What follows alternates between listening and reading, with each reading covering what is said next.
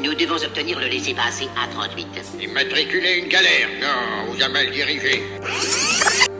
Power resides where men believe it resides. It's a trick, a shadow on the wall. The last of the Jedi will you be? Measure what you have learned. Management Popcorn, le podcast qui t'éclate les concepts de management.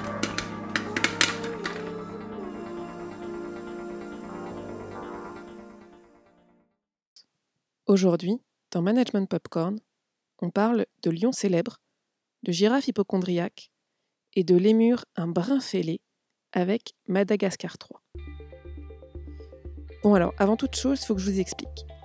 Je suis prof à HEC Montréal et en mars 2020, avec l'arrivée de la Covid-19, l'université a dû fermer. Du coup, j'ai dû finir mes cours, j'ai dû finir mon semestre en ligne. Et j'ai un groupe d'étudiants de maîtrise avec qui j'ai maintenu un cercle de discussion hebdomadaire, et ce malgré la fin du semestre. Ouais, des étudiants qui en demandent, c'est vraiment le fun. Bref. On parle ensemble d'actualités, de décisions de diverses organisations, de coups de cœur qu'on a chaque semaine pour des choses à voir sur Netflix par exemple. Mais aussi on discute de diverses œuvres de pop culture. Chaque semaine on prend un film, une série, un documentaire, un peu comme je fais avec vous en quelque sorte. Mais un brin plus interactif. Bref. Il se trouve qu'il y a quelques temps, on s'est retrouvé à discuter de Madagascar 3. Comment va-t-on arriver à traverser l'Europe sans attirer l'attention? Regardez, un cire Rien pour animaux de cirque seulement. Pas faire confiance au lion. Tignasse trop gonflée, trop brillante. Lui pas lion, lui lionne. Ça devient lourd. Souvenez-vous, Madagascar, c'est cette franchise de films d'animation qui suit un groupe d'animaux échappés du zoo de New York. Il y a le lion excentrique, le zèbre farfelu, la girafe hypochondriaque et l'hippopotame qui danse le ballet. Tout ça avec une bande de pingouins militaires et des chimpanzés futés, tout ce petit monde s'envole pour l'île de Madagascar. Après bien des aventures, dans Madagascar 2, ils se retrouvent en Afrique. Puis, dans Madagascar 3, ils font le tour de l'Europe en se faisant passer pour des animaux de cirque. Bon, et je l'avoue, hein, dit comme ça, on voit pas trop quel concept de management je vais pouvoir faire éclater. Mais pas si vite. En fait, il y a un personnage pas du tout inintéressant à discuter dans la franchise Madagascar, et notamment dans les suites de Madagascar 2 et 3. Il s'agit de King Julian. I'd like to move it, move it. I'd like to move it, move it. You like to? Move it! Euh, attends Marine, tu veux nous parler de management avec King Julian? Ben ouais, King Julian, c'est dans le premier film, le roi des Lémuriens sur l'île de Madagascar. Il a pour rôle de protéger son peuple contre les fossas. C'est une sorte de petit puma endémique euh, à l'île. Et King Julian, il s'en sort pas si mal dans son rôle. Il fait même ça tellement bien qu'il décide de quitter son peuple et son île dans Madagascar 2 pour suivre la troupe new-yorkaise dans ses péripéties sur les continents africains et européens. Alors il est alors plus roi hein, et plus vraiment techniquement utile au groupe. En fait, il fait même la démonstration dans l'épisode de Madagascar 2, en Afrique, qu'il a plutôt des idées très inhabituelles, qui peuvent d'ailleurs plutôt mal tourner. Il n'y a qu'un seul moyen de remettre la main sur de l'eau.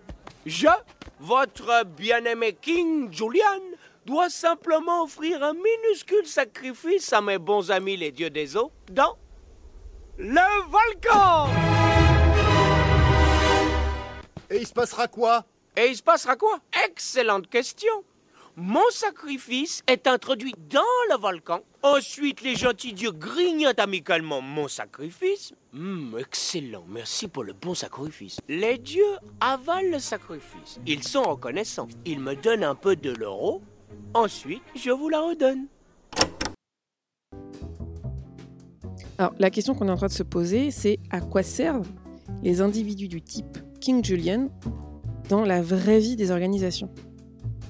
Il en existe dans nombre d'organisations, hein. des personnes de ce type-là, qui ont un passé glorieux, qui ont fait de belles réalisations, et qui, passé un certain âge, mettent derrière eux leurs responsabilités, leurs égaux, la recherche de reconnaissance. C'est des personnes qui préfèrent alors se concentrer à des projets différents, avec une approche parfois un peu fantasque, et qui souvent ne s'embarrasse pas des conventions. Ça donne des gens un peu dérangeants pour la stabilité de l'organisation, pas toujours facile à côtoyer tous les jours, mais qui amènent un vrai vent de fraîcheur avec leurs idées. Tout ça assis sur une solide expertise et des années d'expérience. Ça vous rappelle des gens que vous avez eu l'occasion de croiser dans votre entourage professionnel? Et donc, la question à un million d'euros, je vous la pose en mille, c'est comment on gère un King Julian dans une organisation? Eh bien, on le gère en ne le gérant justement pas. On lui donne un espace de liberté, quelques ressources et aucune mission stratégique à court terme dans l'organisation. On évite d'évaluer sa performance comme on le ferait traditionnellement avec un employé normal. On lui met pas trop de contraintes, pas trop de livrables. S'il a envie de mentorer des jeunes recrues, on lui donne ce mandat-là. S'il a envie d'explorer des idées nouvelles et différentes, on lui donne un périmètre à explorer. Mais on ne le gère pas au jour le jour, parce que ça devient bien trop épuisant à la longue. Et donc au final, on évite de lui donner une mission dont la livraison, selon un cahier des charges préétabli, serait cruciale à la survie de l'entreprise. On évite, par exemple, de lui donner comme mission d'appuyer sur le disjoncteur pour s'évader d'un casino.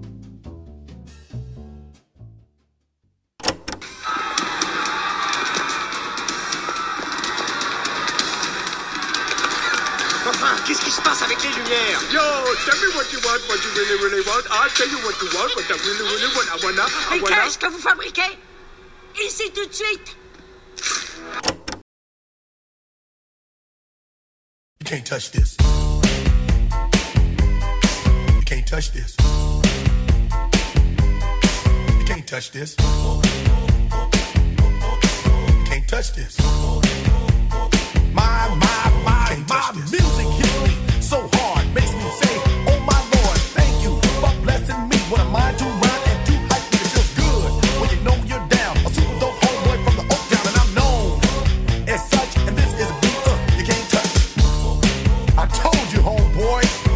can't touch this.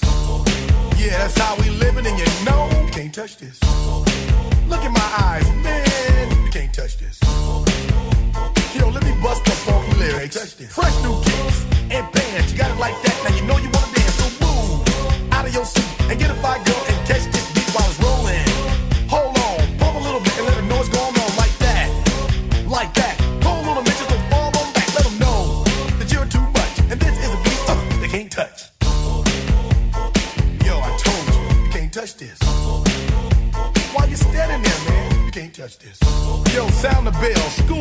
sucker. Can't touch this. Give me a song or rhythm, making them sweat. That's what I'm giving them now.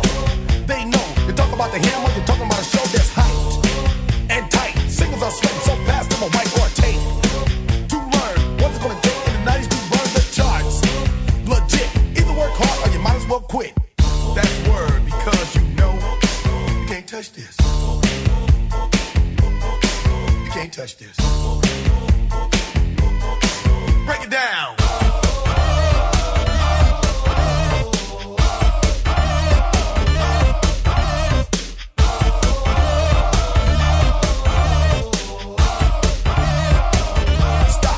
Hammer time. Go with the flow.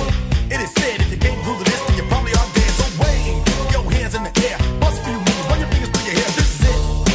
For a winner, dance to this, and you're gonna get there. The move, slide your rump. Just for a minute, let's all do the bump, bump, bump, bump. Yeah, you can't touch this. Look, man, you can't touch this. You better get hype, boy, cause you know you can't, you can't touch this. Ring the bell, school's back in. Break it down.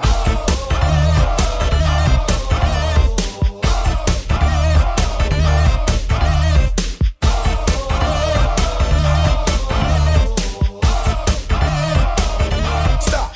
Hammer time.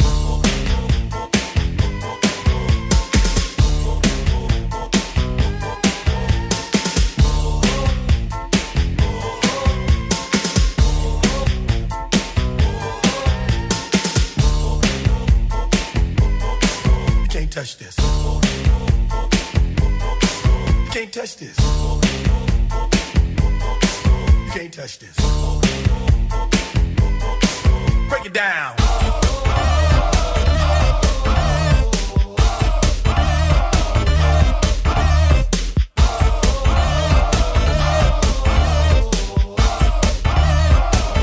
Stop. Hammer time.